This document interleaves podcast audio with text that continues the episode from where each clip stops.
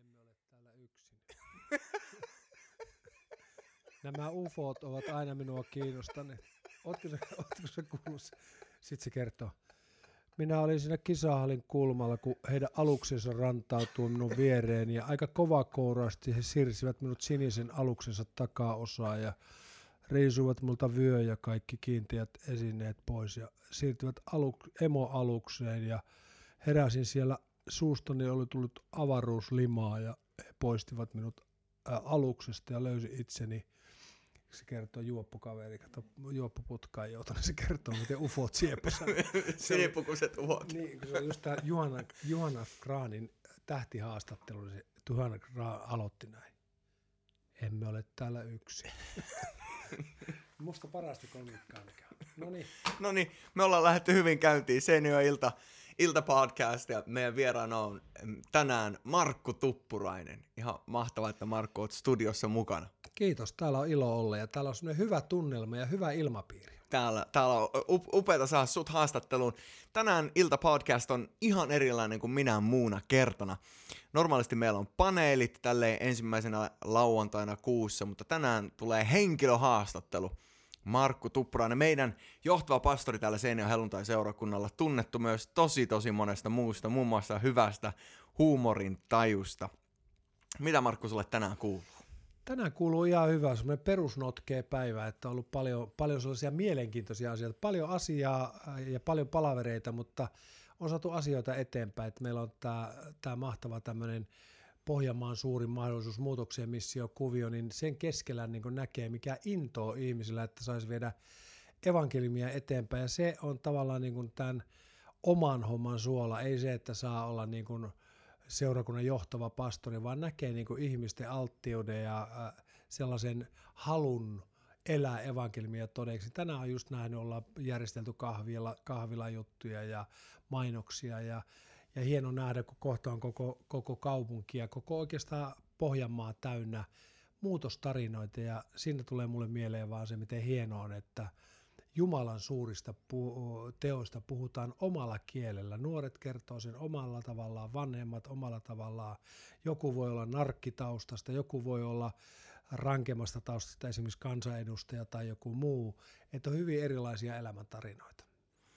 Äh, tarinoista puhe, puheen ollen, niin tuota, ennen, kuin, ennen kuin ruvettiin nauhoittamaan, kuulijat pääsi ehkä tässä kesken sun juttuun nyt mukaan, mutta, mutta kerroit muutamia juttuja eh, Jumalan puheesta, muun muassa jonkun laulu, joka joku oli saanut keskelle yötä. Haluatko jakaa sen vielä kaikille kuulijoillekin tässä? Se ei välttämättä ihan kaikille avaudu, mutta menneenä päivinä joku veli oli yöelämässään sitten kokenut, että saa laulu herralta ja tuli tuonne Kuopion toimistolle ja Niilo Heimoselle sanoi, että veli Heimonen sain laulu herralta viime yönä ja tuota, Niilo sanoi, että voitko hyräillä sitä vähän, niin veli alkoi viheltelemään ja vihelteli suunnilleen näin.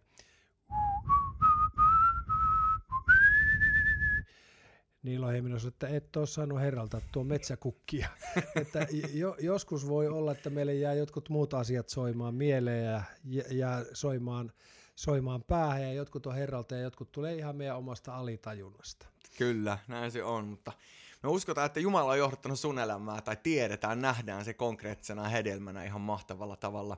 Sä oot monelle tuttu monesta eri mediakanavasta, sulla on oma televisio-ohjelma, astut tarinaan, sä oot ollut Suomen Yle Kakkosen äh, Kakola-sarjassa yksi päähahmoista, henkilöistä siellä.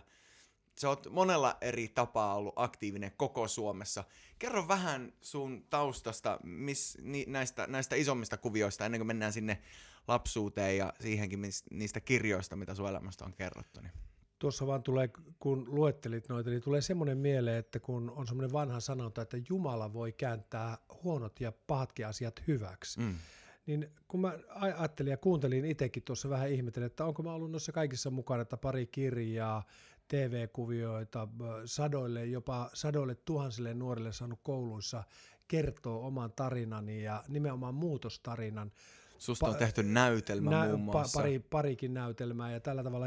Ne kaikki, niin kaikki on just siitä, että tavallaan kun Jumala pääsi tarttumaan elämään, niin se mikä oli negatiivista, se mikä oli huonoa, se mikä oli epäonnistunut, sen Jumala otti ja alkoi siitä tekemään. Niin musta niin tämän tarinan hienoin puoli on se, että ta- tavallaan niin kuin itsekin joutuu aina miettimään, että onko mä ihan oikeasti elänyt tuota elämää. Ja sen takia on ihan hyvä, että se on kirjassakin, että voi niin kuin katsoa, että nämä on. Ja sitten kun kirjaa ajattelee, vaikka tämä viimeinen kure, niin siskotytti kun luki, niin se on tuossa 10 prosenttia siitä ikään kuin pimeydestä, jota meillä mm. kodissa oli. Sen tarkoitus ei ollut kuvata pimeyttä, vaan raapasta sen verran, että mikä on lapsen tunto, miltä tuntuu yksinäisyys, miltä tuntuu semmoinen hyljäkytyys tuleminen, miltä tuntuu yrittää kelvata joka paikassa, miltä tuntuu olla kiusattu, niin niiden tilanteiden keskellä, niin tavallaan kun lasketaan, mä käyttänyt tämmöistä ilmaisua, haavoitettu käsi sun mm. sydämen päälle. Teille, jotka ette tiedä historiaa, niin sen verran vaan, että se oli tosi kova jakso mun elämässä eristysselleissä ja muissa kurkku auki viilettynä, että siinä, siinä oli draamaa ihan kerrakseen, niin silloin kun tulee se, että tiedätkö, kun sä oot ihan pohjalla mm. tai mennyt oikeastaan vähän pohjan läpikin, niin tulee joku sanoa, että kun su, mulla on sun elämälle suunnitelma, mulla on sun elämälle tarkoitus, mulla on sun elämälle päämäärä, niin siinä, siinä jos tavallaan pääsee luovuttamaan, niin, niin voi käydä sillä tavalla, että se mikä on tosi negatiivista, tosi sitovaa, tosi välillä kun ei niitä juttuja viti edes kertoa, niin niiden keskellä kun pääsee ymmärtämään, että Jumala kertoo vaan tämän, että miten, miten suuren tappion vihollinen, sieluvihollinen voi kärsiä näissä jutuissa. Mennään tuohon sun lapsuuteen ja noihin kokemuksiin. Se eh, ensimmäinen kirja, joka sun elämästä kirjoitti Anssi Tiittasen kirjoittama Yksinäinen susi ja sitten ilmestyi tämä Heimo Embuskan kirjoittama Kure-kirja, joka mulla on tässä mukana pöydälläkin, kun me tässä jutellaan. Ja nämä molemmat kirjat on todella koskettavia, sellaisia varmaan, mihin tosi moni nuori voi samaistua. Ei välttämättä ole niitä täysin samoja kokemuksia, mutta sitä yksinäisyyttä, kipua, haavoja, pettymyksiä ja, ja sitten si, sitä, mihin se elämä lähtee johtamaan niiden pettymysten keskellä. Kirja kuvaa tosi raallakin tavalla joitakin niitä asioita. Sanoit, että kuitenkin vain 10 prosenttia, mm. jos sitäkään kaikesta siitä pimeydestä, mitä, mitä koit kerro, mitä, mitä sä muistat sun lapsuudesta? Mitkä on sellaisia muistoja, mitkä, mitkä muistuu tähän päivään asti niiltä ajoilta? No, noissa kirjoissahan korostuu aina se, että halutaan niin tiiviisti tuoda jotkut asiat ja ne on, niin kuin, ne on niin siemeniä. Ja se, mikä tuossa mainitsit aika hyvin oivalsit, että tavallaan mikä on pointti, että sitä on lukenut ihan eri taustoista olevat ihmiset, tosi hyvästä sosiaalista asemasta, tosi hyvistä perheistä, mm. itkien soittaneet mulle ja sanoivat, että tämä kirja on ihan niin kuin mun sielun maailmasta. Mm. Tämä kirja kertoo samoista kokemuksista, niin ymmärtää, että se siemen, joka sinne on kylvetty tavallaan ajatuksena tai sellaisena, niin se on kasvanut heidän elämässään lukiessa heidän elämänsä todellisuuteen, niin niin mun elämässä oli hyviä jaksoja. Mä muistan monia sellaisia mm. todella hyviä jaksoja, perusturvallisia jaksoja. Joku sanokin, taisi olla Kankaanimen Matti sanoi, että sä et ole niin kuin nämä muut narkkarit ja vankilakaverit ja alkoholistit, että ainakin kerran päähän ammuttu, että niin kuin sulla on ihan holtti tallella, mm. niin että mistä se johtuu, niin mulla oli varmaan se peru, niin kuin lapsuus, lapsuus, ihan ensimmäiset vuodet ne oli perusturvalliset, pakko olla, mm. koska sieltä on noustu. Ja sitten muistan, esimerkiksi semmoisen hetken muistan, kun oli Rissasen ukki ja mummo, eli äitin, isä ja äiti, niin ukki oli töissä VRllä ja mä tykkäsin käydä heidän luonaan ja Ukki oli ruokatunnilla, niin mä aina tähtäsin. Tietysti silloin sai vähän syödä siinä, mutta Ukilla oli tapana heidän yksiönsä lattialle käydä 10-15 minuutiksi selälleen. Mm. Ja, ja mä sain, kun on, on ihan hiljaa, jos tuntee mun veriryhmän, niin se oli aika kova vaatimus, niin sain olla ukin kainalossa. Niin jotkut tällaiset asiat on jäänyt mieleen semmoisena perusturvallisena. Mm. Mutta sitten taas omasta lapsuuden kodista jäi se, että omien vanhempien kykenemättömyys hallita omaa elämäänsä, niin se, se loi semmoisen yksinäisyyden ja turvattomuuden ja väkivallan. Ja, ja muistan alle kymmenen ikäisenä, kun impattiin, setäpuoli oli johtavia imppareita Kuopiossa, en tiedä onko tämä nyt mikään arvoasteikkokuvio, hmm. mutta, mutta hän antoi tinnerirättiä tai kumilirättiä ja alle kymmenen ikäisenä jossakin kellarissa impattiin ja tapahtui jotakin muutakin, niin niin tällaiset asiat niin rupesi tuomaan paineaisia, pelkoja. Ja mä muistan koko ikäni, tuo yksinäinen susikirja on siitä hyvä, että mä muistan koko ikäni, että aina mä odotin jotakin. Mm. Milloin mä odotin ikkunasta, milloin vanhemmat tulee kotiin. Ihan pienenä odotin, milloin äiti tulee töistä. Sitten kun oli tuota vähän jo isompi, niin odotin, että milloin ne tulee ja missä kunnossa. Ja, Ja aina oli semmoinen odotus ja aina, aina oli tavallaan niin kuin semmoinen muille eläminen. Ja joku sanoikin, että sun elämässä on niin kuin kaksi puolta, että mopovajassa olin pojille, olin niin kuin kaveria ja läppälenti ja oltiin niin kuin täynnä iloa. Ja sitten toinen puoli oli se, että tuota, tädeille auoi ovia ja ne piti niin kuin kilttinä poikana ja sitten kotona vielä eri, mutta muista monesti kun koto läksi, niin mä jouduin lumella pesee kasvoja, että ei näy se itku ja ei näy se kovuus ja kylmyys, että kyllä semmoinen perusturvattomuus oli jo ennen kouluikää Kuopion kaduilla äitiä etin tai muuta, mutta ehkä, ehkä persona loi siihen myöskin sen, että mä, mä muutin sen niin kuin tavallaan – elämäksi, jota on elettävä. Ja mulla oli bisnestä sitten monenlaista. Mä keräilin jätepaperia ja unelmoin, että mulla olisi semmoinen, sanotaan nyt vaikka siivouskomeron verran jätepaperia, että mä olisin yhtä rikas kuin Romu Janne Kuopiossa ja mä olisin niin kuin Kuopion jätepaperikuningas ja, ja mm. tällaisia kuvioita. Katkoin sirenioksia maaherran puutarasta ja möin ovelta ovelle ja kieloja. Mulla oli monta bisnestä ja, ja tykkäsin. Ja jotkut sukulaiset sanoivat, Markus tulee liikemies. Mä mm. möin kaiken, mitä sain käsiini. Ja mulle itselle jäi se, että susta tulee jotain suurta. Sun elämällä on joku tarkoitus. Mm. Mutta sitten vähän myöhemmin jouduin kyllä vähän tarkistamaan, että tässäkö se oli. Niissä tilanteissa oli myös sellaisia kipeitä paikkoja. On, on kuullut, en muista, ootko kertonut tai kirjastako luin, että, että on sellaisiakin hetkiä, että ruoka ei riittänyt ja, ja sanomalehteä piti mm. syödä ja, ja sellaisia hetkiä kodissa, missä ei ollut sitä perusturvaa ja, mm. ja nuo hienot muistot on upeita, mutta sitten sinne sekaan mahtuu paljon myös kipua ja, ja, ja sellaista, mikä jätti sellaisen syvän jäljen elämään.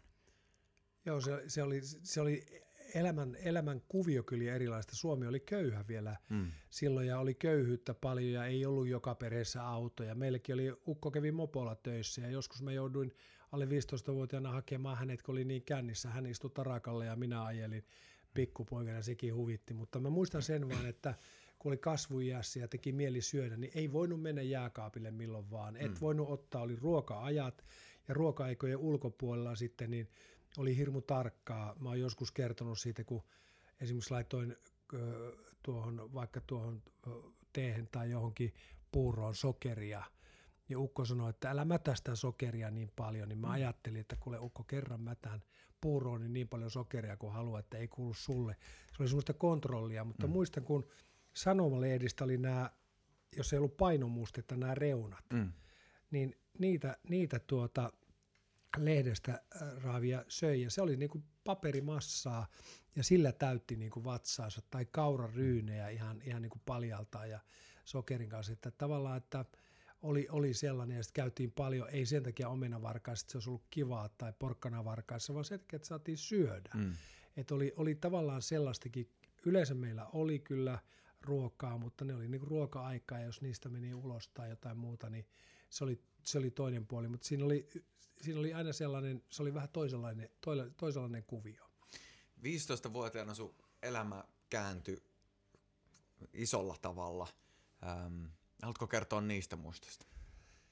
Joo, meillä oli se, niin kuin sanoin, alkoholisti koti ja aika paljon käytettiin alkoholia ja, ja vi, viikonloppuisin kun näki, kun ne rupesi ottaa kuppia, niin mä en, mä en tykkää ollenkaan viinikulttuurista. Mm. Mulla ei mene ollenkaan läpi. Kun mä tunnen viinihaju, niin mä tiedän, että siinä on toinen puoli siinä asiassa. Mm. Meillä kun alettiin kuppia ottamaan, niin mulle se ei ollut mikään semmoinen kurmetaterian kruunaava tekijä, vaan se oli tavallaan tekijä, jonka tiesi, että tämä ei pääty hyvin. Ja nämä illat oli sellaisia, ja mä olin kumminkin tuota, oli jo tytöistä kiinnostunut ja se oli, se oli mielenkiintoista aikaa ja oli sopinut treffit jonkun tytön kanssa ja äiti sanoi sitten illalla, että vietetään kotiilta. Mä ajattelin, kuule leikitään kotia joku toinen ilta, että nyt ei kerkeä, että miehen on mentävä, kun miehen on mentävä ja läksin treffeille ja ne oli semmoisia koulupileitä, jossa aina oltiin, mentiin poikaporukalla ja tuota, sitten sit tulin yöllä kotiin ja katsoin, että porukat oli juonut. Isäpuoli makas sammuneena tuossa olohuoneen sohvalla. Pete oli vieressä, pikkuveli viisivuotias ja äiti ei enää missään ja koti oli ihan sekaisin, näki, että tapeltu. Mä kävin etsimään, asuttiin kerrostalossa, semmoinen pitkä kolmikerroksinen talo, jossa Geerappu oli viimeinen, niin, niin tuota, kävi etti äitiä ja, ja, ei löytynyt mistään. Saunasta löytyi meidän saunakamat. Mä ajattelin, että ne on taas tapellut ja äiti on lähtenyt karkuun. Ja mm. Kävin nukkuu siinä ilta- ja aamuyön puolella ja kuuli aamulla, kun ovikello soi seitsemän maissa ja sitten isäpuoli tuli herättää ja sanoi suunnilleen näillä sanoilla, että Markku sun äiti kuoli viime yönä aivoverenvuotoon 47-vuotiaana saunaa. Mm-hmm. Ja, ja muistan, kun tuota isäpuoli romahti ihan, ihan täysin ja ratkaisi oman suruongelman juomalla ison viinipullon joka ilta. Mä kävin Pete hakea hoidosta, mä olin supparina silloin, eli asia poikana, pikalähettinä läheisessä kaupassa ja yritin pitää kotia pystyssä, mutta eihän se, eihän se onnistunut. Ja niissä tilanteissa isäpuoli tavallaan sen oma alkoholin käytön seurauksena muuttui sitten myöskin väkivaltaiseksi mua kohtaan ja tuli yksi yö ja veti nyrkillä täysiä kylkeen ja eka kertaa elämässä mä nousin ja vedin takaisin. Mm.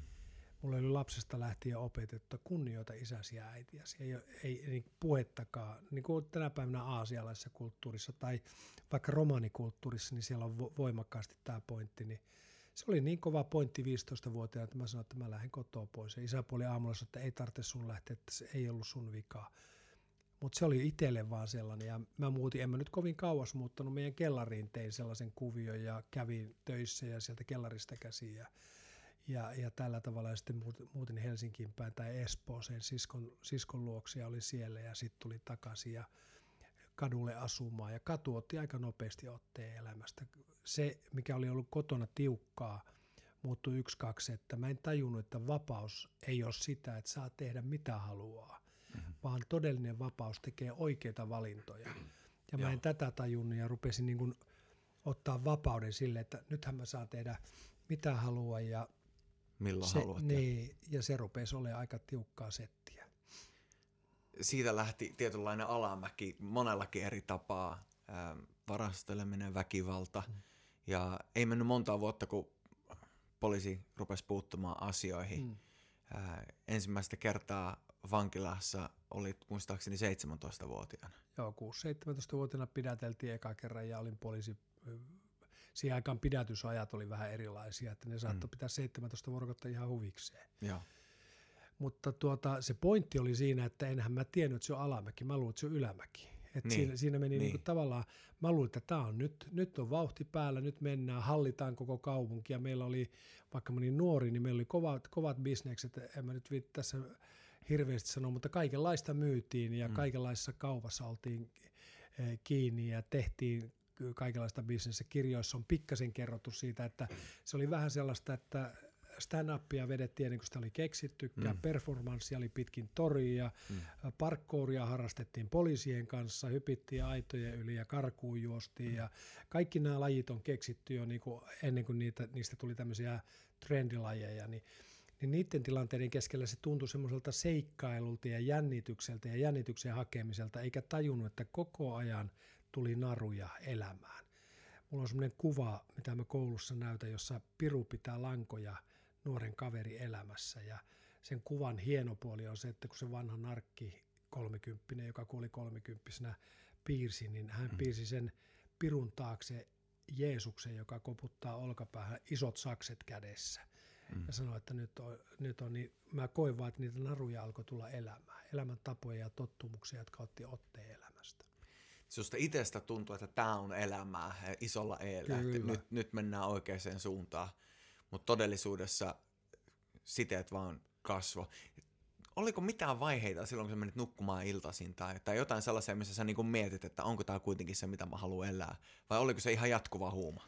No sä oot melkein ajatuksen lukija, kun seuraava lause olisi ollut se, että kun päivällä ja kavereiden kanssa oli hirveä virta päällä ja show päällä ja läppä lenti ja tuntui, että mikään eikä kukaan koskaan, niin just ne yön hiljaiset hetket, kun yksin kävelit räntäsateessa, ei ollut paikkaaminen mennä, jostakin ikkunasta pääsit johonkin kellariin tai saunaan, se aika nopeasti muuttui aika raadolliseksi elämä. Mm jo, joskus oli sillä tavalla, että oli, oli tämmöinen jenkkikassillinen raha, mutta kun ei voinut mennä matkustajakoteen eikä hotelleihin, koska heti olisi poliisit niin rekisteröinyt nämä, niin se jouduit nukkuu jossakin ihan oudoissa paikoissa. Rahaa kyllä oli, lentokoneella ajeltiin ja monta muuta juttua tehtiin, mutta tavallaan, tavallaan puuttu semmoinen, semmoinen jatkuvasti oli semmoinen tunne, että ei, ei, sillä ei ole siunausta, jos sanotaan tämän päivän mm. kielellä, että se, sitä rahaa tuli, mutta sitä meni ja sillä ei ollut mitään arvoa.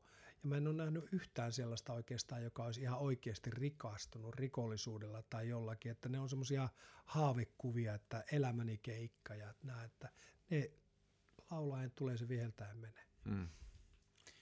Ja niissä vaiheissa sä sitten jouduit vankilaan ja, ja alkoi jonkinnäköinen vankilakierre, tuli pitempiäkin kakkuja. Ää, missä vaiheessa sulle tuli sellainen, niin kuin rupesi tulemaan seinä vastaan, että tämä ei voi jatkuu näin? No mä, mä olin ehkä erilainen vanki kuin kuka. Mä en, mä en niin kuin ymmärtänyt vankeja, jotka niin kuin sopeutuu vankilaan tai hyväksyy vankina olemisen.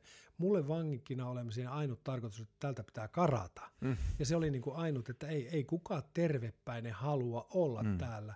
Ja ihan ensimmäistä tuomiosta lähtien mä olin puolisen vuotta eristyksessä ihan vaan tämän kapinoinnin. Mulla oli valtava kapina, kaikkia auktoriteetteja mm. vastaan. Mä kapinoin joka, mut ky- ja ajattelin, kun oli eristyksessä yksinäisyysrangaistuksella ilman lukemista, ilman mitään kaksi kirjaa sai joko raamatun tai aa, eikä kumpikaan kiinnostanut.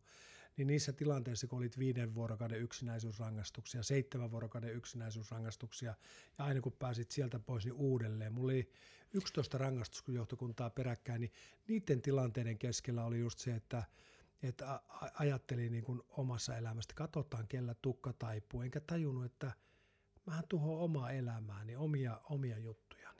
Eli yksinäisyysrangaistus on, on sä, sä oot käytännössä joudut olemaan yksin 24-7, ei, ei, ei ole mitään hetkeä, kun pääset ulos sellistä. Se on, eristys, se, se on eristysselli usein maan alla, usein on kaksi ovea, sitten on kalterin seinä, useimmissa on semmoinen betonipunkka, jossa on patja, betoni, tai teräspöytä. Ja, ja se on täys yksinäisyysrangaistus. Kävelytkin on yksin, sitä kutsutaan rundiksi ja ne on rundikävelyjä, eli ne tehdään yksi. Eli eristetty kaikista muista, niin mä olin esimerkiksi ekat tuomiolla tosi, tosi paljon tässä. Karattiin Keravalla, Keravan nuorisovankilasta. Ne laittoi meidät savolaiset samalle osastolle, että on helpompi tuota vartioida, niin eka viikonloppuna karattiin koko porukka. Hmm niin tämä yksinäisyys, eli ei, ei puhelimia, ei yhteyttä mihinkään maailmaan, ja sen keskellä sä kuitenkin koko ajan ajattelit, että mä, mä niinku vielä näytän näille, en anna periksi. Joo, siihen aikaan Pekka oli vaan lankapuhelimia. Että tuota, tästä, on, tästä Siitä on, lähtää. Ei, joo, ei ollut kolikkopuhelinta sellissä eikä muuta, että tuota, mutta ei saanut mitään musiikkivälineitä, ei saanut mitään lehtiä, ei mitään, mitään kirjoja. Että tavallaan sä joudut tekos kanssa niin kuin vastatusta ja totta kai mun kaverit salakuljetti erilaisia juttuja sinne eristysselliinkin, tun, tunsi taloja, osasi niin kuin mm. kuviot, mutta, mutta niissä tilanteissa oli vielä semmoinen kapina ja kovuus, että niin kuin ajattelit, että katsotaan, katsotaan ja si, niissä tilanteissa mulle tuli myöskin nämä, että kun vartijat oli eristänyt, niin mä nyt nopeasti kerron vaan sitten myöhempinä vuosina, kun Kuopiosta oltiin karattu ja jouduin eristykseen, niin yhtenä yönä mä kiersin kaikki Kuopio eristyssellit. Ensimmäisen sytytin palaamaan, toisessa vedin ventit, eli käden ihan auki. Ei ne vienyt edes sairaalaan, ne paikkas vaan, laittoi semmoiset siteet tuohon käteen ja sanoi, että katsotaan huomenna, että vuotaa vielä. Veivät kolmanteen selliin, niin mä sain lampun heitettyä alas ja vedin kurku auki molemmin puoli. Niin silloin, silloin joutuvat viemään jo sairaalaan. Ja lääkä... Minkä ikäinen sä olit siellä? 19. Hmm. Eli, eli tuota, tosi nopeasti tuli hmm. nämä kaikki. Niin niissä tilanteissa lääkäri sanoi, että joko te vietetään pojan tuota, vankimielisairaalaan Turkuun, vartijat sanoivat, että se on kallista, että lähtee erityiskuljetuksella kuljettamaan. Tai hän soittaa ambulanssin pihaan ja viedään tuohon harjaan, että ei tätä voi viedä, tämä on karkuri, tämä on vaarallinen. Hmm. Niin niissä tilanteissa, kun oli siinä sängyssä, mä olin aika heikossa hapessa, oli vetänyt opiaatteja, kurkku auki, oli tehty vatsahuhtelut, niin oli, oli semmoinen erikoinen hetki, kun siellä sanottiin sairaanhoitajalle, että tarkasti vartioitava vaarallinen vanki on siellä, että siellä on kaksi vartijaa huoneessa. Sulla oli raudat ja... ja raudoissa oli, oli siinä sängyssä ihan, niin tulee sairaanhoitaja ja katsoo, että tämä nuori poika, kun mä painoin alle 70 kiloa, että tämäkö on se vaarallinen vanki. Ja mm. rupeaa juttelemaan mun kanssa ja yksi, kaksi rupesi itkemään ja sanoi, että miksi nuori kaveri tuhlaat jotakin noin arvokasta kuin elämä. Mm. Ja tiedätkö, mä näin vaan jotakin, että se tyttö näkee mun elämässä jotakin. Ja kun mut siirrettiin erityiskuljetuksella Turkuun, vartijat lähti viemään vankimielisairaalaan, joka tosi pimeä paikka. Mm. Tosi pimeä paikka. Siis jos on joku paikka pimeä, mm. niin se oli pimeä paikka. Niin viedään sinne, niin silloin mä rupesin eka kertaa miettimään, että mustahan piti tulla jotain suurta. Mun elämällä piti olla tarkoitus. Mm. Miten mä oon täällä? Ja niissä tilanteissa eka kertaa mietin, että onko mun ongelma huumeet, onko mun ongelma lääkkeet, onko mun ongelma rööki, onko mun ongelma tämä rikollinen elämäntapa. Ja ajattelin, mä puhdistan elämäni. Mm. Mä pääsin aineesta eroon, röökistä eroon, lääkkeestä eroon, paitsi ne, mitä ne syötti sieltä muuten. Rupesin urheilemaan. Ensimmäinen lenkki oli vankilaan pian 146 askelta ja mennessä tukehtua, kun oli niin heikossa kunnossa, piti rööki vetää siihen. Ja sitten pääsin myöhemmin röökistä eroon. Olin täysin raitis ja rupesin vielä ovolakto-vegetaristiksi, joka oli tosi kova. Jätkä tuli, että nyt, nyt, nyt, on, nyt, nyt, on, nyt on kovat piipussa. Niin oli kasvissyöjä ja päihteetön, mutta sisäisesti ihan tyhjä. Mm. Ihan tyhjä. Ja niissä tilanteissa muistin Markkio Lassin, mun kaverin isä, joka oli kansanlähetyksen miehiä. Ja mä olin joskus sanonut, että jos minusta tulisi uskova, niin mä haluaisin olla kuin Markkio Lassi. Ja jälkeenpäin kun ajattelin, niin me ollaan kuin yö ja päivä. Mm. Mutta Markkio Lassissa ei tehnyt vaikutusta se, että se on ollut joku räppäri tai verbaalivirtuosi tai jotakin muuta tällaista, vaan se, että se oli tosissaan se asiansa suhteen. Mm. Se eli vakaumukset todeksi. Ja se tilanne, kun mä tulin uskoon, niin eihän, eihän mulle tullut sinne mikään joku huipputyyppi tai huippusaarna. Ja sinne tuli 15-vuotias tyttö Sukevan keskusvankilaan. Ja kun se tyttö tuli siihen eteen, niin se sanoi vain lyhyesti, että mä Esassa on näiden rippikoululaisten kanssa, se oli rippikouluryhmä, mm. antanut että mä riparilla annoin elämäni Jeesukselle. Ja mä näin, että se tyttö pelkäs, mutta yksi, kaksi mä tajusin vaan, että tuo tyttö uskaltaa elää vakaumuksessa todeksi. Mm. Ja katsoin ympärille ja mä ajattelin, että tuo tyttö on rohkeampi kuin yksikään näistä jätkistä. Mm. Ja kun katsoin se tytön silmiä, sieltä oli semmoinen puhtaus, sellainen aitous. Ja mä kaikille 15-vuotiaille haluan sanoa, ei se mitä sä sanot, vaan se mitä sä oot, puhuttelee ihmisiä. Ja sitä puhtautta monet kaipaa ja sitä puhtautta mm. monet haluaisi tuhota. Sitä puhtautta monet mm. haluaisi ikään kuin rikkoa. Niin sen takia, kun mä katsoin sitä tyttöä, niin se tyttö ei varmaan vielä tänäkään päivänä tajua, että se oli kovin puhe, mitä mä oon koskaan kuullut. Sen tilaisuuden lopulla yksi vanha vankilakaveri sanoi, että kysy tämmöisen kysymyksen vielä, ei, että kuka haluaa tulla uskoon tai jotain kaanaan kieltä, niin. tai kuka haluaisi liittyä meidän kirkkoomme. Mm. Kysy, kuka haluaa muuttua. Mm mä nostin käteni ja ajattelin, että mä haluan muuttua.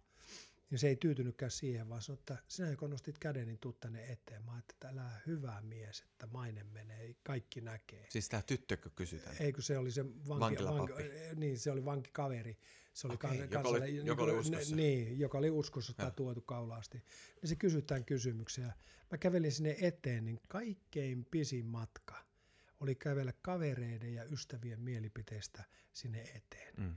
Ja kun kävelin sinne eteen, niin se ei tyytynyt siihen, vaan sanoi, että polvistutaan. Mä että älä hyvä mies, että mulla on karkurin maine, mä asun talon kovimman jätkän kanssa, meillä bisnekset pyörii, mm. kaikki on hyvin, että tässä menee kaikki, mitä mä oon niinku mm. kerännyt. Niin, niin tuota, polvistuttiin siihen ja laski käden mun olkapäälle ja rukoili tämmöisen rukouksen. Jumala, muuta tämän nuoren miehen sydän. Mä odotin hirmu säväreitä, että niin sormet pistorasi ja tukka kuin Einsteinilla, mm. koska olin tottunut aina, että kaikki tulee ulkoa sisäänpäin. Mm. Aina vaan, että ulkoa sisäänpäin.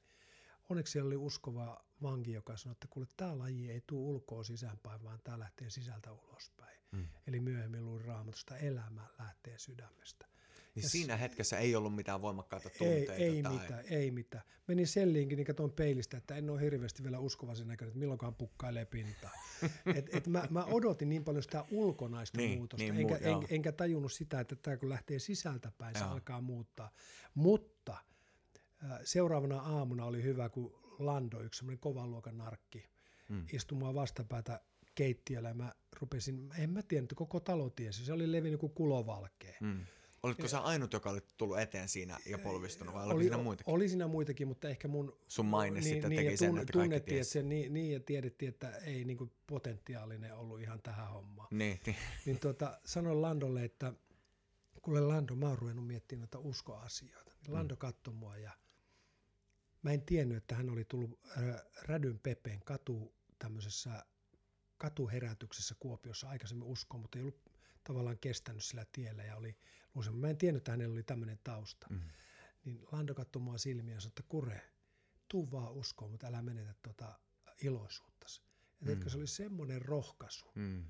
ja semmoinen niin kuin kuvio, että se, yes. se jätti lähtemättömän jäljen, että ihan niin kuin se olisi sanonut vaan, että tuu vaan uskoon, mutta älä menetä tuota aitoutta, älä Just. menetä tuota persoonaa, Kyllä. älä rupea olemaan jotakin. Niin, yritä olla jotain, niin, mitä niin, mm. niin se, se avasi multa ja, ja pitkä tarina lyhyeksi, mä olin kolme vuotta uskossa vankilassa. Mm. Ei olisi tarvinnut olla niin pitkään, mutta kun tuli uskoon, niin tunnusti joitakin rikoksia, tuli yli kolme vuotta lisää tuomioon, mutta mulla on ihan, mä ajattelin, että vaikka loppuikä linnassa, jos on sisäisesti vapaa, ja. koska se kuorma, tuska, ja. ahdistus, se, se kaikki oli jo niin iso kuorma, vaikka oli nuori kaveri, niin siitä huolimatta, niin se oli jotakin semmoista tyhjää ja tarkoituksetonta, ja kyllä nämä ventinvedot, eli kaula aukivedot ja käsiä aukivedot ja monet muut, ne oli semmoista uhkapeliä, ne oli niin kuin venäläistä rulettia, jos henki menee, niin henki menee, eikä ollut omalla elämällä arvoa, mutta mm.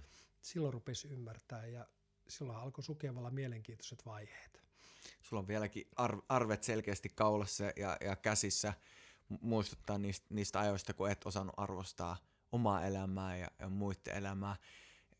Sä kerroit tuosta kokemuksesta, mikä niinku hetkessä muuttui, mutta samalla ei muuttunut, vaan se oli prosessi. Eli, eli vaikka se alkoi heti, niin, niin silti se näkyy vasta tulevien viikkojen, kuukausien, vuosien aikana – ja kun sä katsot taaksepäin sun elämää, niin mitkä sieltä nousee sellaisena muistoina niin kuin pintaan, että, että sä rupesit itse ymmärtämään, että itse asiassa sehän näkyy, tai että kun sä kerroit tämän kuvan siitä, että katsoit itse eka mm. peiliin ja eihän tämä usko, mm. usko niin kuin näy, mutta sitten jossain vaiheessa rupesit huomaamaan, että tämähän oikeasti näkyy ja tämä oikeasti vörkkii, niin kuin se, sulla on mm. tapana mm. sanoa. Mm. Mitkä no, on ne hetket, kun sä tajusit, että tämä on ihan todellista?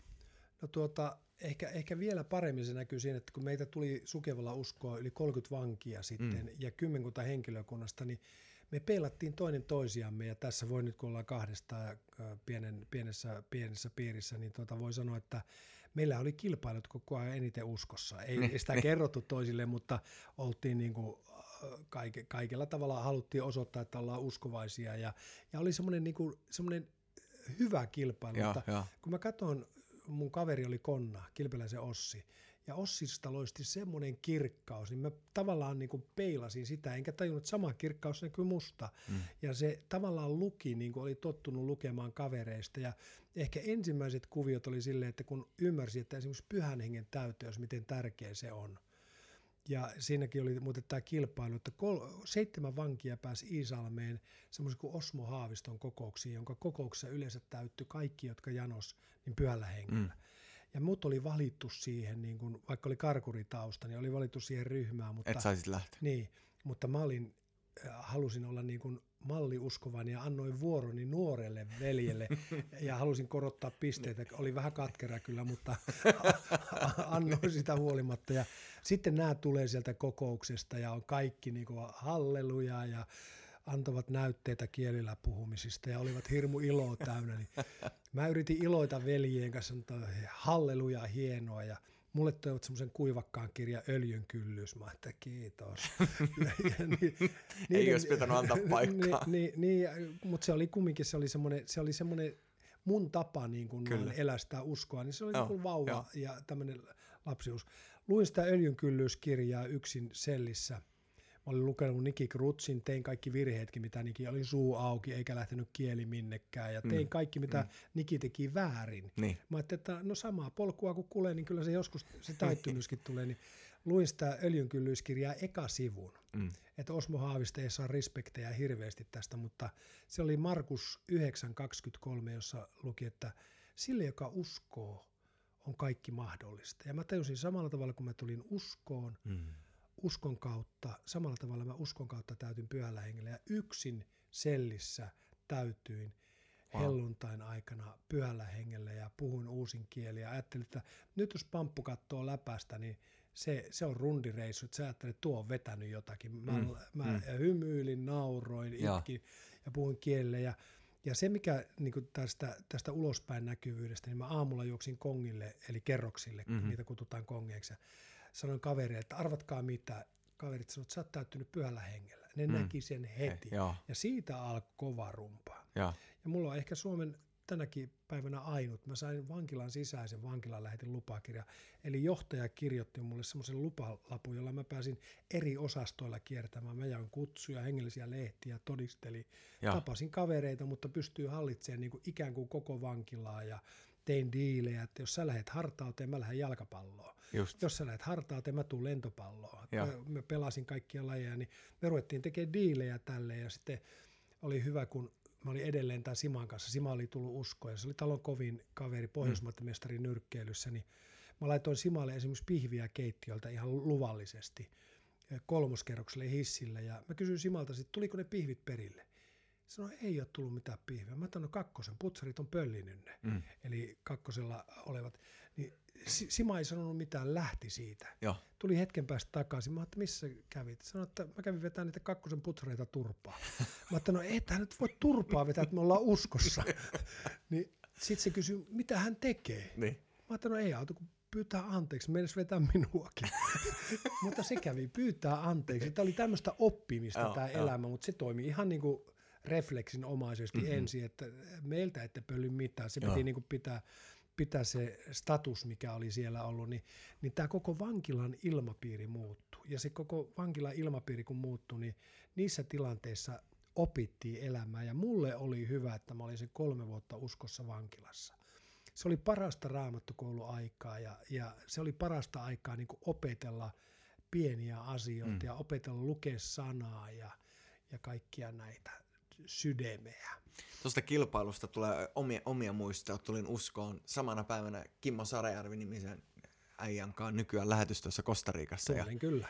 Joo, Kimmo on huippu, huippukaveri ja meillä alkoi samantyylinen kilpailu, että kuka mm. lukee eniten raamattua ja. ja kuka rukoilee eniten. Ja, ja sitten kun Kimmo oli vuotta mua vanhempi, se pääsi vuotta aiemmin lukiosta pois ja meni heti DTS.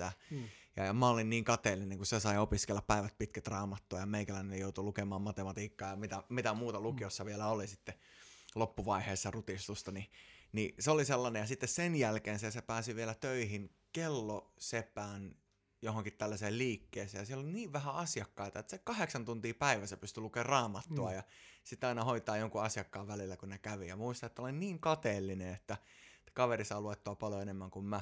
Mutta ehkä meillä äijillä on tollainen tarve niin kuin vähän jollain tavalla mm. inspiroida toinen toisia kilpailun mielessä myös, että et, tuli vaan mieleen, että et ehkä kuulijoillakin on siellä, siellä kavereita, kenen kanssa voi ruveta mittaamaan, että kuka lukee raamatun läpi vuodessa ja kuka ei. Että.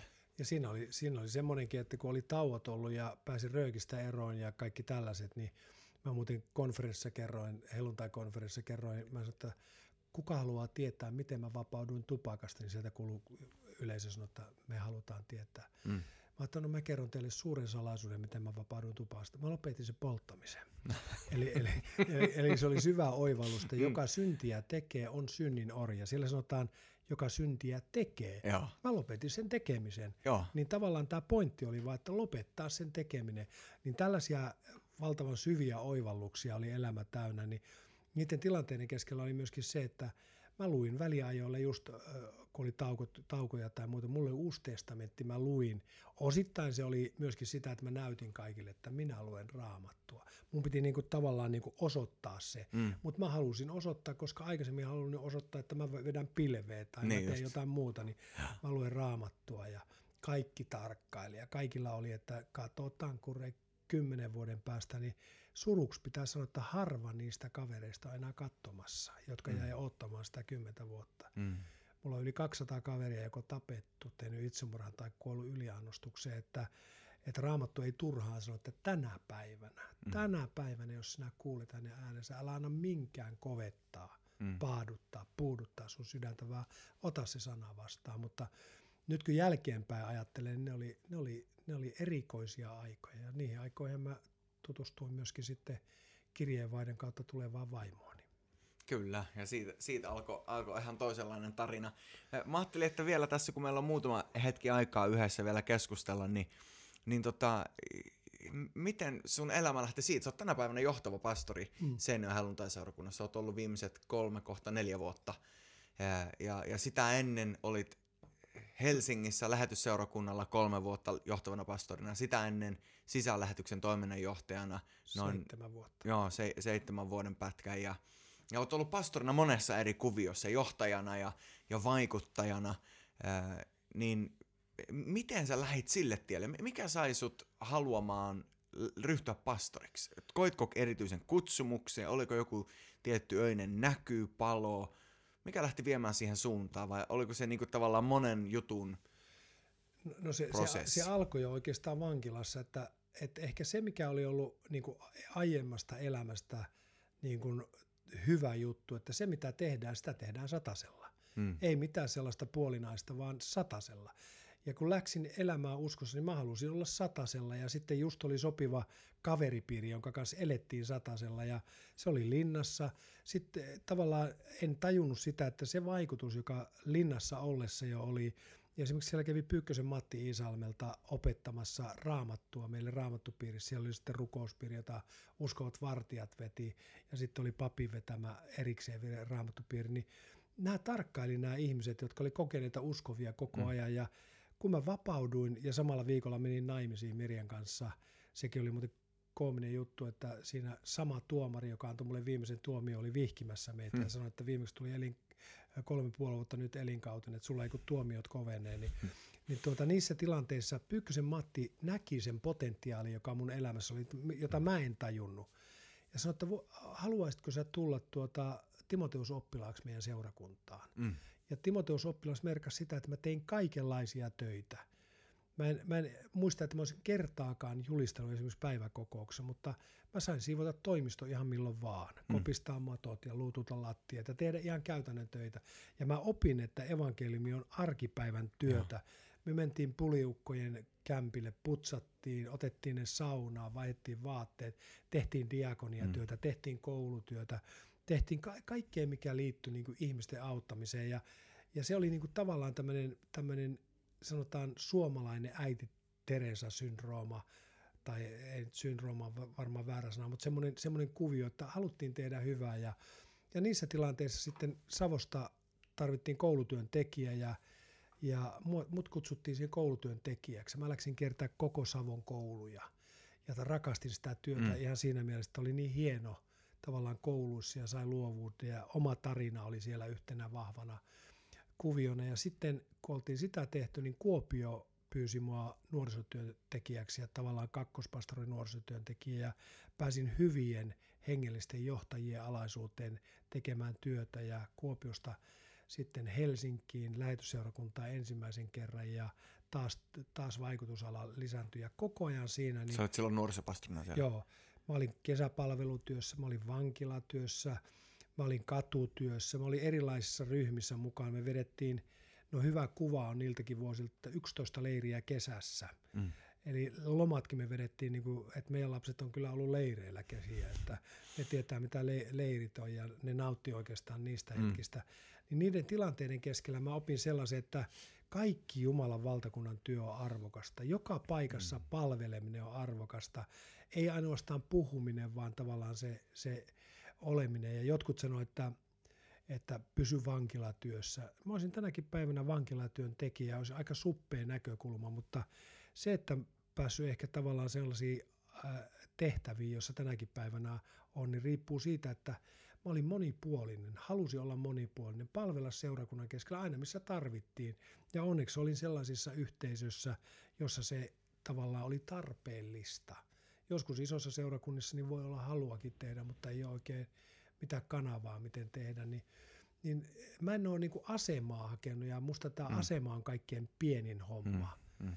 Ja, vaan, vaan tavallaan, että se on ollut semmoinen jännä, jännä kuvio, että mut on viety aina tilanteisiin, jossa avautuu jotain uutta. Mm. Mä taisin olla Suomen ensimmäisiä saaramiehiä, jotka oli politiikassa kaupunginhallitustasolla.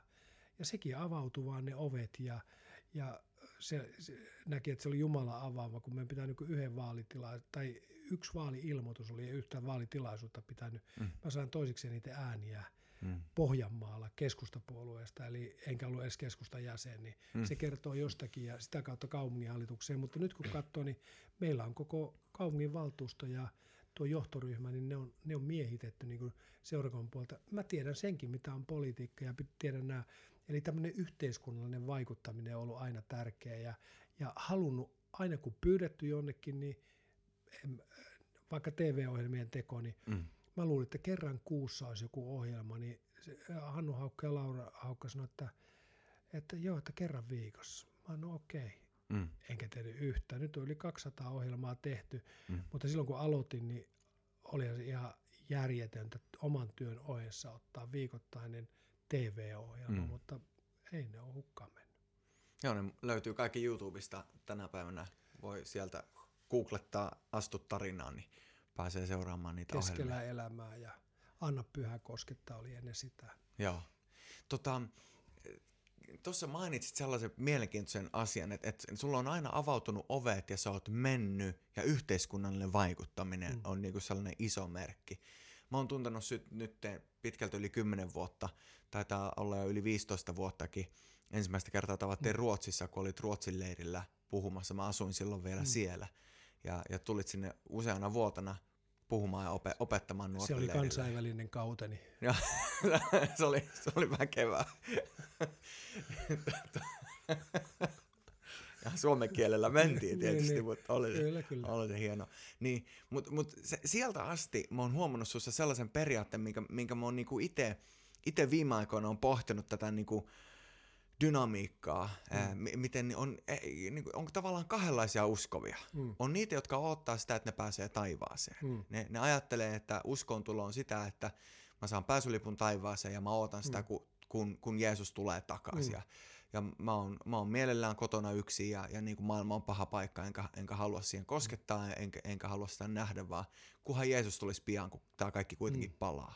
Ja, ja sitten on toisenlaisia uskovia, jotka niinku ymmärtää, että taivas tulee ja Jeesus tulee ja se tulee olemaan mahtavaa, mutta siihen asti, kun hän tulee, niin meillä on täällä tehtävä Kyllä. ja se on vaikuttaa tämän yhteiskunnan keskellä, tuoda Jumalan valtakuntaa tänne. Ja, ja se on sellainen, mikä sun elämässä on niin kuin aina ollut vähän niin kuin itsestään selvää. Se et Mm. ole välttämättä edes opettanut sitä sanoilla niin, mutta sun esimerkin kautta näiden Mm. vuosien aikana se on ollut todella selkeästi nähtävissä, että sun suhde Jumalaan ja siitä suhteesta kumpuaa sellainen rakkaus jokaiseen, ketä sä kohtaat, Mm. aito tapa kohdata, aito tapa kohdata ihmisiä ja halu vaikuttaa koko yhteiskuntaan. Ei vaan niin, että ihmiset tulisi kirkkoon tai Mm. uskoon, vaan että koko yhteiskunta voisi saada, Mm. saada ja mennä eteenpäin. Ootko sä itse niinku pohtinut noita asioita vai onko tämä vaan sellainen sydämen palo, jonka pyhä henki on synnyttänyt sussa? Ää, tai oot, ootko sä niinku määrätietoisesti liikkunut tohon suuntaan? No, no ehkä se, että, että mä en ole tavallaan asettanut esteitä, että musta on ollut niin kuin mahtavaa nähdä se, että miten pienet asiat vaikuttaa isoihin kokonaisuuksiin. Esimerkiksi tämä Kakola-juttu mm. Oli silleen, tultiin 50 leiriltä ja mä olin ihan puhkima, että mä en jaksa todistaa kellekään eikä puhua kellekään mitään. Istuin penkkiin, mun viereen tuli pariskunta ja mä yllätykseni huomasin, että Suomen yksi tunnetuimpia pariskuntia, että Jussi Suomalainen ja Eeva Polttila uutisten lukija. Lentokoneessa vai? Niin, lentokoneessa. Eli ko- kotimatkalla Espanjasta Joo, Suomeen? joo, ja mä olin, katso sen viikon jälkeen tosi väsynyt, kun Kyllä, oli, kyllä. oli. Ja ruvettiin heidän kanssaan juttelemaan ja heillä olikin hääpäivä, niin no mä, en, mä en mahda itselleni mitään. Mä Niin. läksin kato lentoemännälle kertomaan sen ja, ja lentoemäntä järjesti niille kutsut siihen ja kaikki kuulet, Mm. mm. systeemit. Ja sitten en tiedä miten se meni, mutta kohta mä olin kertomassa omasta elämästä ja lupasin lähettää kirjan ja lähetin kirjan ja en tiennyt, että Eeva Polttila ja Jussi Suomalaisen tytär on Veera Ikonen, joka oli mm. sitten tämän Kakola-sarjan tuottaja ja sieltä kautta otettiin yhteyttä, että kaikki asiat vaikuttaa kaikkeen. Ja mulla on mennyt hirmu paljon tälle, että mä oon jonkun kanssa jutellut jossakin, ottanut kontaktia, Mm. ei, ei mitään taka-ajatuksia mm-hmm. eikä mitään, että tämä johtaisi mihinkään, mutta sitten on huomannut, että nämä johti. Sama oli Porin poliisissa. Mulla oli joku tilanne, että oli pyydetty sinne puhumaan ja mä puhuin Pori, Pori, Porin poliisin väkivaltaryhmälle. Sitten siellä tapahtui tosi vakavat ää, ryöstömurhan rikokset ja tällaiset. Väkivaltayksikkö soittaa mut ja pyytää sinne ja ää, pidätysselliin pääsee ja jutellaan kaverin kanssa, joka murtuu täysin, antaa elämänsä Jeesukselle. Mm. Poliisit tulee selliin, kun mä painan sitä nappia ja katsoo ovelta, sanoo, että kun sä menit selliin ja tulit sellistä, sisällä oli eri mies. Mm. Ja poliisit sanoi, että he ei ole ikinä nähnyt tällaista, saako he ottaa teistä kuvan? Joo. Poliisikuvaaja tuli paikalle pitkästä aikaa, poliisikuvaaja tuli paikalle. Otti meistä kuvaa ja poliisit sanoi, että saako hekin tulla kuvaa ja otti meistä Wow. kuvaa. Ja sitten ky- sain kertoa koko poliisijohdolle tästä meidän työstä Mm. ja kysyi, että näinkö se teillä menee? Mä että näin se meillä kuule menee tämä homma. Mm. Kerroin niin kuin, ensimmäistä kertaa näkivät niin kuin helluntalaisen, niin en mä ajatellut itteni helluntalaisena. Kyllä. Tai jo, mä ajattelin vaan kristittynä, jolle Joo. annetaan se vaikutusala. Ja, Joka on Tä- täynnä pyhää henkeä ihan Niin. ja, luonnollisesti. ja tälleen mä näen Mm. niin kuin sairaiden parantamisen. Kyllä. Tällä tavalla nämä viisauden sanat, tällä Yes. tavalla mä näen tiedon sanat, ei sille, että täältä tulee mies, jolla on tietoa, Mm. tai täällä tulee mies, jolla on viisautta, tai mä oon täynnä sairauden, par- vaan, Mm. vaan tavallaan ne haasteet tulee vastaan ja sä käytät, käytä sitä voimaa, joka sinussa on, niin ehkä se kuvaisi mun elämää Mhm. parhaiten, että mä oon vaan käyttänyt sitä ja kyllä mä joskus itsekin ihmettelen, että, että kerta kaikkia, että en mä olisi kyllä tänne valinnut tämmöistä johtajaa tällaisella taustalla. Mm. Mutta tämä seurakunnan vanhimmat ei etsinytkään jotakin teologista tutkintoa tai Mm. asemaa tai karjääriä. Mhm. He etsi sydäntä, joka vastaisi siihen tarpeeseen, joka tällä paikkakunnalla ja tässä seurakunnassa on. Ja sen takia tässä on hyvä olla, kun tietää, että Jumala on kutsunut Kyllä. ja Jumala on asettanut. Kyllä. Tuo, tuo, mitä sä nyt kuvaat, uskon, että se inspiroi tosi monia, ketkä kuuntelee. Moni voi niinku kamppailla sen kanssa, että mitä musta tulee, ja, ja voi olla kaipuuta toimiakin noissa armolahjoissa, esimerkiksi mitä sanoit, sairaiden parantuminen tai Mm. tiedonsanat, tai, tai, tai se, että miten mä rohkaisen ympärillä olevia. Mm. Mutta jos kyse onkin vaan siitä, että mä oon, mä oon kuka mä oon, kohtaan ne, ketä mun eteen Mm. tulee, ja, ja on, on siinä tilanteessa niin kuin avoin pyhälle hengelle ja hal, haluan olla täynnä pyhää henkeä. Ehkä se suhde Jumalaan on niin kuin se avain, että ylläpitää sitä itse sitä, että sydän, sydän on avoinna niissä hetkissä. Että jos, jos om, itse oma elämä on kaukana Jumalasta, niin on vaikea siinä hetkessä Mm. saada sitä inspiraatiota tai sanaa tai, tai hetkeä. Mutta kaikki tuo, mitä nyt jaoit, lähtenyt yksinkertaisista kohtaamisista. Eli sen yhden ihmisen kohtaaminen, Kyllä. miten arvokas se on. Ja just se, että ajattelee vaikka, että mä näen lapset erityisellä. Mä en tiedä minkä takia, ehkä Mm. oma lapsuus ja muuta. Mutta aina kun mä näen lapsen, niin mä kiitän lapseen huomioon. Niin jos mä näen vaikka lapsen, jolla on haava sormessa, niin ei mulle ole mikään yliluonnollinen asia, että mä haen laastaria ja laitan sen Niin. sormeen. Niin ihan samalla tavalla, jos joku sanoo, että mulla on kuule selkä kipeä, niin en mä rupea sanomaan, että joo, tämä on todennäköisesti neljäs nikama, joka on tältä. Mm, mm. Vaan mä, sanon, saanko mä rukoilla sun puolesta? Niin. Tavallaan käytän sitä, joka mulla on. Ja, Ja se on, ei, ei mulle sanota, että minä parannan, vaan se Raamattu sanoo, että laskekaa kätenne sairasten päälle Mhm. mm-hmm. ja nämä tulevat terveeksi. Mikä on mun tehtävä? Mun tehtävä on laskea käsi sairasten päälle. Mun tehtävä ei ole, niin kuin mä luulin nuorempana, että mun pitää puhuttaa ihmiset uskoon, puhua mm. pyörryksiin. Provinssista oli hyvä juttu, kun yksi kaveri, kaveri tuota, mä olin tuntikausia puhunut sille ja kaikki parhaat esimerkit, kaikki kouluista. Ja kysyin siltä sitten, että tajuat sä tämän jutun nyt? Sanoin, että no ei ole kyllä hajuakaan. ja sitten seuraava kerta oli, tulee yksi kaveri meidän bussille ja sanoi, että missä on se Jumalan mies? Kaikki katsoivat, että kuka. Sanoi, että sen nimi on Kure ja sitten, että mitä on tapahtunut, niin sanoi, että se on ainut näistä uskovaisista, joka kuunteli mua eilen illalla monta tuntia. No eihän se tiennyt, että mä olin puhunut niin paljon, että ei jaksanut enää puhua, vaan istui ja kuunteli. niin tavallaan se mun Ah. heikkous kääntyi Mm. siinä, että Mm. kaveri koki ensimmäistä kertaa elämästä joku kuunteli. joo. Ja vaikka se oli tuommoinen vähän koominen juttu, niin se jätti mulle sen pointin, että tämä ei mm-hmm. ole Mhm. niin kuin mun puhumisesta, Yes. vaan nimenomaan kohtaamisesta ja tilan antamisesta ja tarpeen huomioimisesta. Mutta joskus se yliluonnollisuus on se, että mä näen, tämän ihmisen elämässä on tämä asia. Ja Mm-hmm. kun mä sanoin, niin sanoin, että mistä sä voit tietää? Mm. Mistä sä voi... En mä tiedä, mulle vaan tuli tämä. Ja joskus tulee kuvia. Tulee, niin kuin yhden ihmisen kohdalle tuli tämmöinen kuva, että se oli niin kuin tosi epätoivoinen. Mä että sä seisot kuin muuri edessä. Mm. Ja sä katot sitä muuria, se nousee niin ylös, että ei mitään mahdollista ylittää. Se levittäytyy molemmille puolille. Se menee alas, sä et voi. Sä, sä oot niin kuin epätoivoinen sen tilanteen takia, että sä et pääse eteenpäin. Mulla ei ole sulle kuin yksi ainut sana.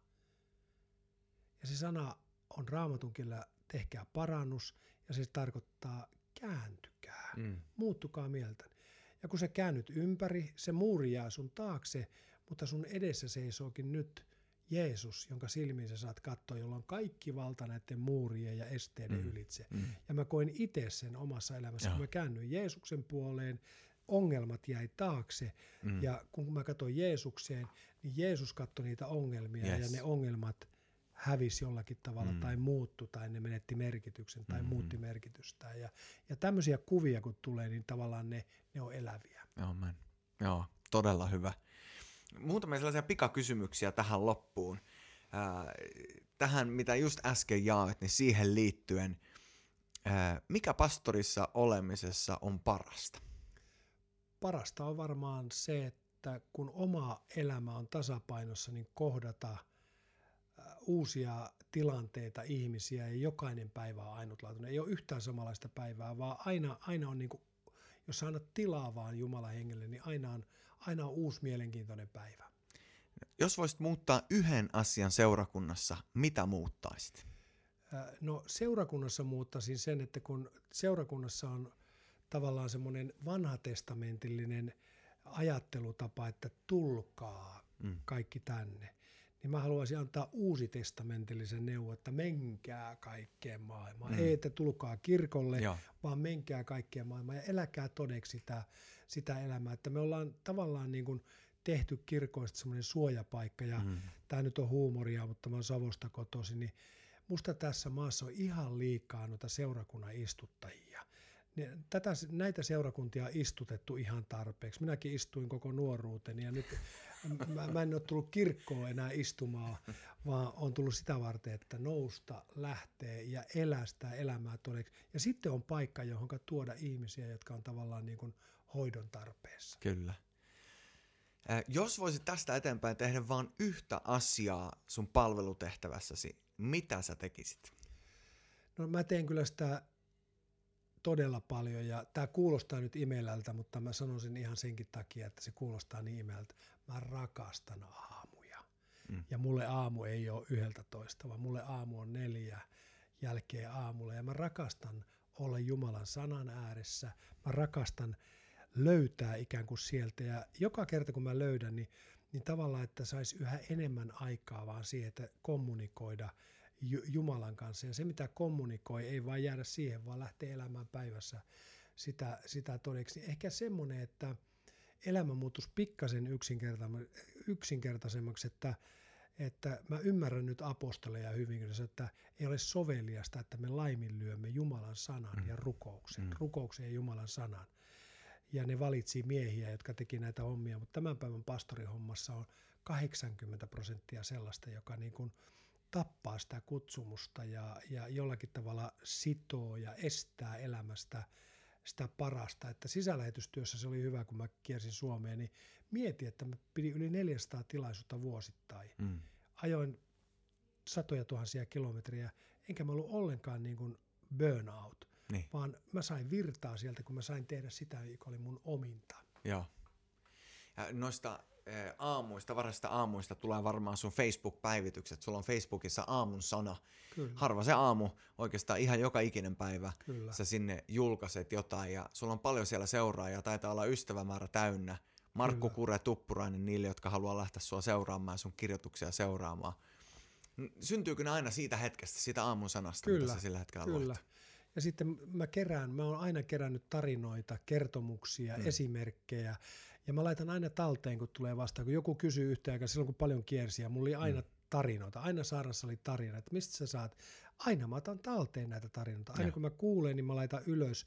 Ja sitten kun tulee sopiva tilanne, niin ne intuitiivisesti nousee. Nämä aamuhetket on just sellaisia, että kun tulee sananpaikka, otamme sen vaikka sitä raamattutekstistä, joka kuuluu sille päivälle, niin mä annan sen sananpaikan olla vähän aikaa edessä ja mitä se sananpaikka puhuu mulle, mä ruvoin vaan naputtelee ja panne pointit ja kyllä jälkeenpäin, kun lukee vaikka viikon jälkeen, mä että onko mä itse kirjoittanut aika viisaita ajatuksia.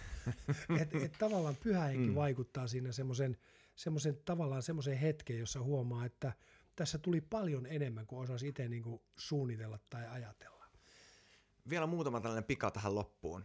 Jos sä saisit elää jonkun sun elämän jakson uudestaan, minkä jakson valitsisit ja miksi? No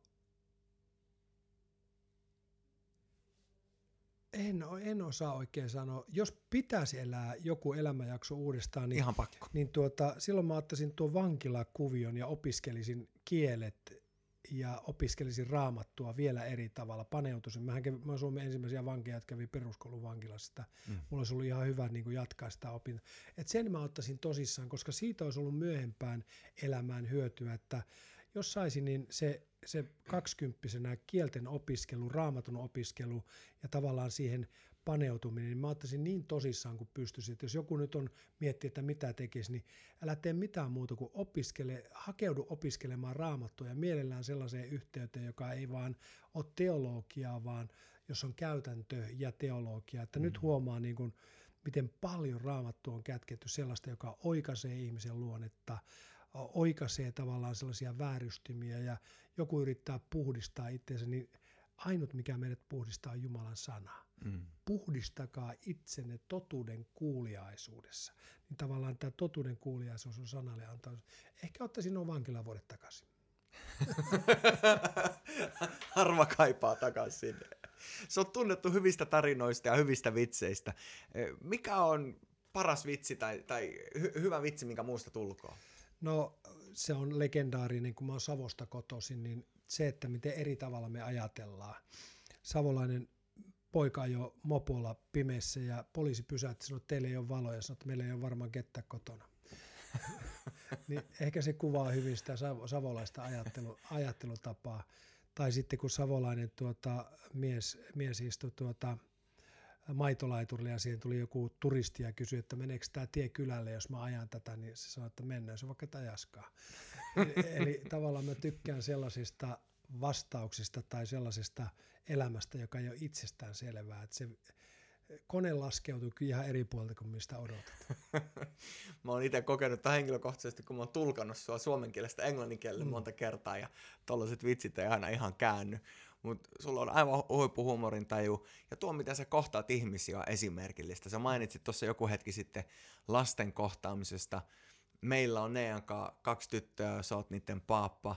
Se, mitä sä kohtaat meidän tyttöjä, mutta ei vaan niitä, ketkä on sulle läheisiä, vaan ihan kaiken ikäisiä, kaikenlaisia ihmisiä.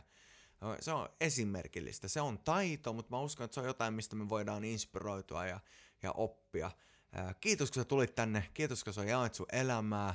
Upeata, että tulit iltapodcastiin Markku Tuppurainen meidän vieraaksi. Kiitos. Kiitos Pekka Perho erittäin hienosta ja lämpimästä hetkestä. Oikein hyvää ja mielenkiintoista loppuelämää myöskin sinulle.